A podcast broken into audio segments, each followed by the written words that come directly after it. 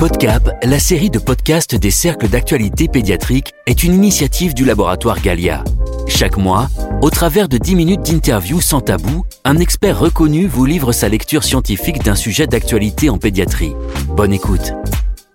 Bienvenue dans les podcasts des épisodes concis, pragmatiques et utiles à votre quotidien de professionnels de santé et de la petite enfance. Je m'appelle Raphaël, je suis la rédactrice en chef de ces podcasts et je reçois aujourd'hui le professeur Tougnan, chef du service de nutrition pédiatrique à l'hôpital Trousseau à Paris. Bonjour professeur. Bonjour Raphaël. Alors aujourd'hui, nous allons aborder la carence martiale chez les jeunes enfants et les adolescents. Alors le fer intervient dans de nombreuses fonctions, notamment cognitives et immunitaires. Et en cette période de rentrée des classes, il est d'actualité de proposer à nos auditeurs votre éclairage sur ce sujet. Tout d'abord, euh, pouvez-vous nous dire quelle est la prévalence de la carence en fer chez les enfants et les adolescents Alors il faut savoir que la carence en fer est la maladie nutritionnelle la plus fréquente de la planète. En effet, 15% des enfants et un adolescent sur trois en Europe et plus de la moitié des enfants dans les pays en voie de développement sont carencés en fer. Pas une seule autre maladie nutritionnelle n'est plus fréquente dans le monde. Donc on peut parler d'un véritable problème de santé publique. Oui, d'abord parce qu'elle est fréquente et ensuite parce que ses conséquences sont particulièrement graves. Tous les médecins connaissent bien évidemment l'anémie comme principale conséquence, mais il faut savoir aussi qu'on peut avoir un déficit cognitif, déficit cognitif qui sera définitif si la carence survient extrêmement tôt, c'est-à-dire notamment au cours des fameux 1000 premiers jours de vie. Il y a aussi des troubles du comportement, euh, notamment les TDAH, les troubles anxieux, les tics, qui sont réversibles après correction de la carence martiale. Et enfin, la carence martiale entraîne une susceptibilité accrue aux infections. C'est donc extrêmement important d'assurer les besoins en fer. Donc on comprend cette importance et vous avez d'ailleurs, professeur Tougnan, coordonné un groupe d'experts sur ce sujet en 2017 qui a donné lieu à des recommandations publiées par la Société française de pédiatrie. Alors avant d'aborder la question de la couverture des besoins en fer, euh, peut-être que vous pourriez nous faire un petit rappel de ce qu'est le métabolisme du fer. Alors effectivement, c'est très important de, faire ce rappel pour bien comprendre l'origine de la carence en fer et puis surtout comment la corriger. Alors le, fer a trois rôles principaux. Tout d'abord, il intervient dans la composition de l'hémoglobine et de la myoglobine, donc du sang, des globules rouges et du, muscle.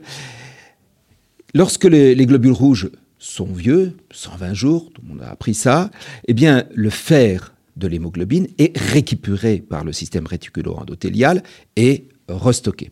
Deuxième euh, rôle, c'est le développement et le fonctionnement du système nerveux central. C'est pour ça qu'on a parlé tout à l'heure des conséquences notamment neuropsychiatriques. Et enfin, le fer intervient aussi dans le fonctionnement des globules blancs, donc dans la défense anti-infectieuse. C'est pour ça qu'on évoquait tout à l'heure le risque infectieux accru en cas de carence martiale. Mais alors, si on reprend ce schéma, on se dit tout ça c'est un cycle et il n'y a pas de perte de fer. Pourquoi a-t-on besoin de fer? Eh bien, pour deux raisons.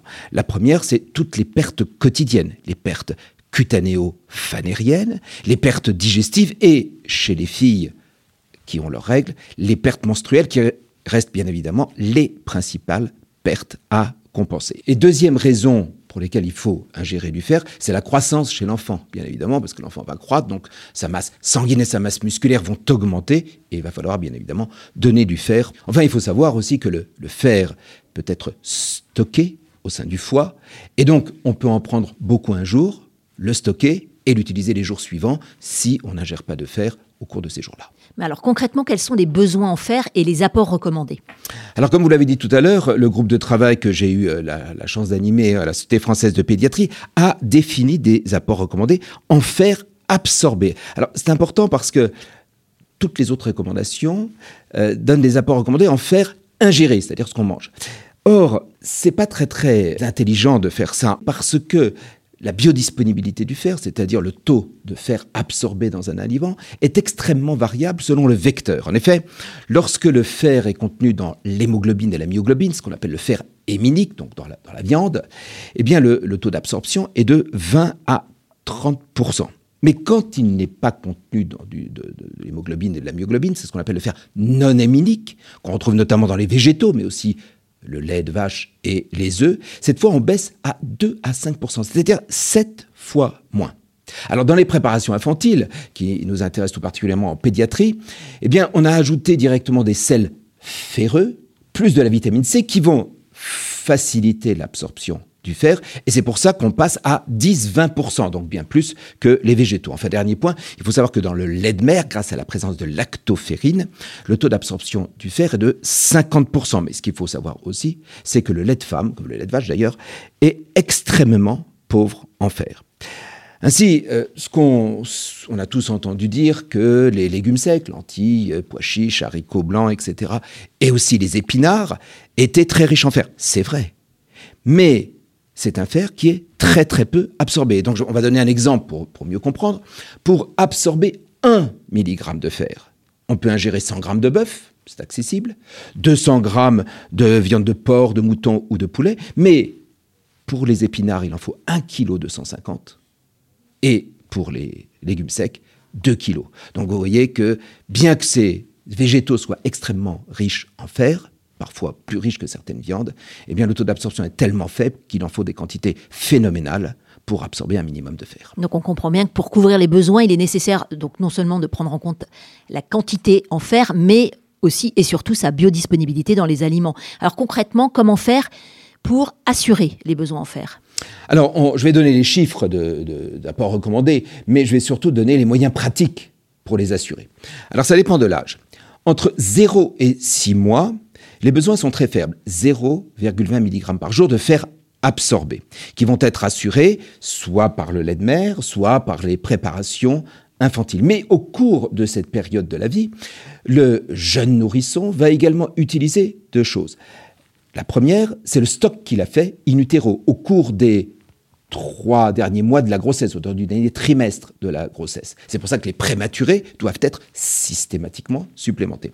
Et la deuxième chose, il y a au cours des premières semaines de vie une hémolyse physiologique. L'hémoglobine passe de 17 à 12 grammes par décilitre. Et comme je l'ai dit tout à l'heure, lors de cette hémolyse, le fer de l'hémoglobine est récupéré par le système réticulant endothélial, stocké et donc va être utilisé au cours des premiers mois de vie. Ça, c'est la première période, 0,6 mois. Deuxième période, 6-12 mois. Cette fois, on passe à 1,1 mg par jour d'apport recommandé. Vous voyez qu'on multiplie par 5. Et là, pour assurer la totalité, j'ai bien dit la totalité de ces besoins, il faut 700 ml par jour de lait deuxième âge, c'est-à-dire environ 3 biberons par jour. Et euh, donc, c'est la recommandation qu'il faut donner. Les enfants entre 6 et 12 mois doivent consommer 3 biberons de lait infantile par jour. Alors, vous me direz, les enfants allaités? Lorsqu'ils sont exclusivement ou majoritairement allaités, c'est-à-dire plus de tétés que de biberons, comme j'ai dit tout à l'heure, il n'y a pas de fer dans le lait de mère. Et donc, ces enfants, majoritairement ou exclusivement à allaiter, doivent systématiquement être supplémentés en fer. C'est très important parce que c'est pas assez fait. Enfin, dernière période qui va nous intéresser chez le, jeune, c'est un 6 ans. Un 6 ans, les besoins, les apports recommandés diminuent à 0,7 mg par jour de, de, fer absorbé, ce sont toujours les recommandations de la Société française de pédiatrie. Et là, comment on les assure? C'est extrêmement simple. Un biberon de lait de croissance plus une portion carnée par jour. Si l'enfant ne mange pas de viande, il faudra à ce moment-là 350 millilitres de lait de croissance par jour. Alors on entend souvent dire que le lait de croissance n'est pas indispensable, qu'il n'y en avait pas avant, les enfants s'en portaient euh, pas plus mal, et euh, qu'une euh, alimentation équilibrée suffit à assurer les besoins en fer. Qu'en pensez-vous? Alors déjà, je l'entends souvent ça. Vous, vous êtes plus jeune que moi, mais moi aussi, on, n'a pas eu de lait de croissance. Je vous le confirme. Voilà. Et pourtant, bon, on n'est pas particulièrement idiot. Donc, euh, euh, on peut se poser cette question. Alors, bien évidemment, la Société française de pédiatrie, dans les recommandations qu'elle a, faites, s'est basée sur des études. En effet, elle s'est basée sur 10 études contrôlées et randomisées qui ont comparé lait de croissance et euh, lait de vache. Et ces, ces 10 études montraient très clairement que le maintien d'une ferritinémie normale et d'une hémoglobinémie normale était nettement et significativement supérieur dans le groupe lait de croissance comparé au groupe lait de vache. Ça, c'était euh, là-dessus qu'on s'est basé pour faire les, recommandations. Et puis une étude française récente, l'étude Karma, qui a été menée donc en France auprès de, pédiatres de ville de, de l'AFPA sur plus de 500 enfants de 2 ans, a clairement montré que les enfants qui buvaient de lait de croissance avaient beaucoup moins de carences en fer que les enfants qui n'en buvaient pas. Alors, lait de croissance, bien qu'il y ait des, dissensions autour de la nécessité ou pas de donner du lait de croissance, très clairement, et la Société française de pédiatrie et la quasi-totalité des pédiatres recommandent le lait de croissance. Et puis, autre question, jusqu'à quand? Alors, dans les boîtes de lait de croissance, on voit arriver jusqu'à 3 ans. Alors, pourquoi 3 ans? Parce que la législation des, de l'alimentation infantile s'arrête à 3 ans. Donc, si on donne un aliment au-delà de 3 ans, ça n'est plus l'alimentation infantile. C'est pour ça a marqué 3 ans. Mais 3 ans, ça n'est pas suffisant. En effet, il faut poursuivre le lait de croissance jusqu'à ce que l'enfant soit en mesure d'assurer ses besoins en fer sans boire de lait de croissance. Et à cet âge-là, combien il lui faut de produits carnés?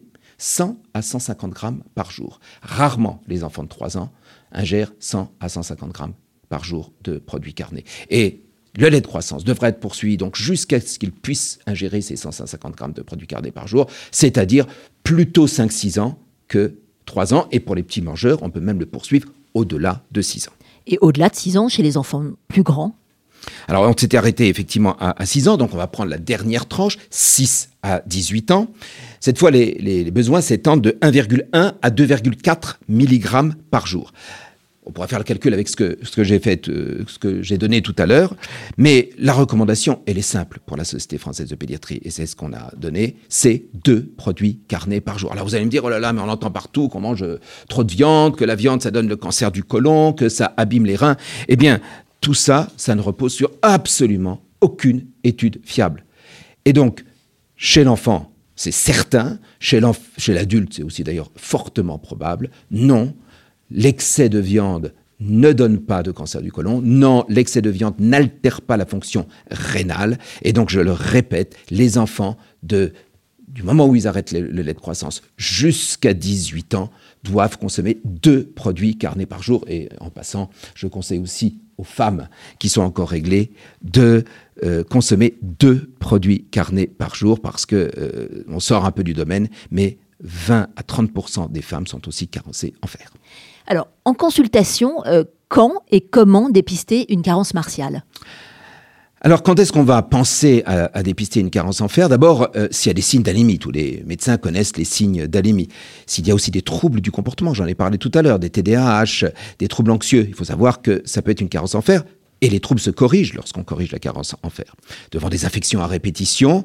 Et surtout, faut que tous les médecins fassent un interrogatoire. S'ils ne respectent pas les recommandations que j'ai données tout à l'heure, qui sont très simples, hein, de croissance jusqu'à 3 à 6 ans et deux portions carnées par jour, eh bien, il faut penser que l'enfant peut être carencé en fer. Alors, comment on va déterminer la carence en fer? Juste un dosage. La ferritinémie. Le fer sérique ne sert à rien. Et les chiffres sont aussi très simples à connaître. Avant 6 ans, on parle de carence martiale lorsque la ferritinémie est inférieure à 12 microgrammes par litre.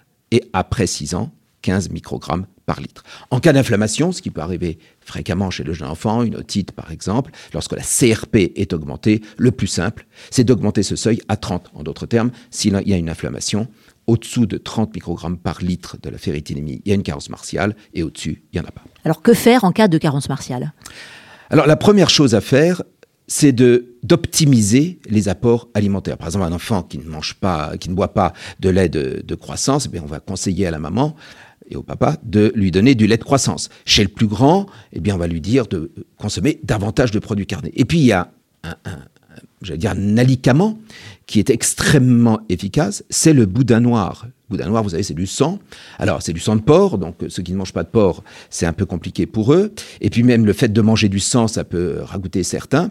Mais en tout cas, pour l'avoir fait chez de très nombreux patients, ça remplace les médicaments. Alors, si on n'y arrive pas euh, avec ces ces apports alimentaires, eh bien on va, on va supplémenter, on va supplémenter, utiliser des médicaments, 1 à 2 mg par kilo et par jour de fer élément. Euh, si les apports sont insuffisants en fer, donc une espèce de, prévention. Je dis fer élément parce que ça dépend des médicaments, il suffira de regarder après dans euh, le Vidal.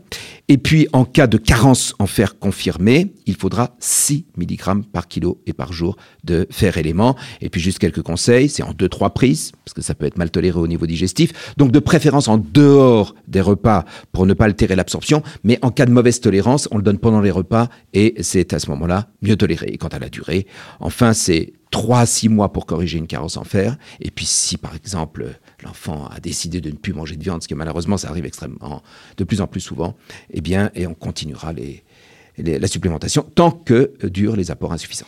Alors on arrive à la fin de ce podcast. Euh, professeur Tougnan, que retenir en conclusion? Bien, en conclusion, ce qu'on peut dire, c'est qu'on va répéter, c'est un véritable problème de santé publique à cause de sa fréquence, mais aussi à cause de sa gravité potentielle, notamment neuropsychiatrique. Donc on va, on va résumer, je l'ai dit, mais je le répète, donc les recommandations de la Société française de pédiatrie, 6 mois à 12 mois, 700 ml, c'est-à-dire 3 biberons par jour de préparation infantile. Entre 1 et 6 ans, du lait de croissance, un biberon de 250 ml plus une portion carnée. Et dès que l'enfant arrête le lait de croissance, deux portions carnées par jour. Et puis je terminerai sur quelque chose qui m'inquiète beaucoup. Il y a une tendance de plus en plus à la végétalisation de l'alimentation, qui est renforcée par cette peur totalement infondée des, des, produits carnés dont on entend régulièrement parler. Et on est déjà, je l'ai dit pour débuter, devant la maladie nutritionnelle de la planète, et cette tendance va sûrement encore s'aggraver, notamment chez les adolescents et les adolescentes, parce qu'ils sont à la fois une cible privilégiée pour tout cet endoctrinement au cours des déviances alimentaires, mais en plus, on l'a dit aussi tout à l'heure, à cause des pertes menstruelles des adolescentes qui font qu'elles sont particulièrement susceptibles d'avoir une carence en fer. Enfin, j'en terminerai pour rappeler que l'enfant n'est pas un adulte en miniature et qu'il a des besoins spécifiques, notamment, on a parlé du lait de croissance, et ne pas les satisfaire, c'est pénaliser cet enfant pour tout le restant de son existence. Eh bien, professeur Tougnan, merci beaucoup pour ces éclairages. Merci à vous. Ce podcast vous a été utile? Alors ne manquez pas de le liker de le partager et d'en parler à vos confrères. Rendez-vous le mois prochain pour aborder un autre sujet lié à la pédiatrie et l'alimentation infantile. L'équipe de rédaction des podcasts du laboratoire Galia vous remercie de votre écoute.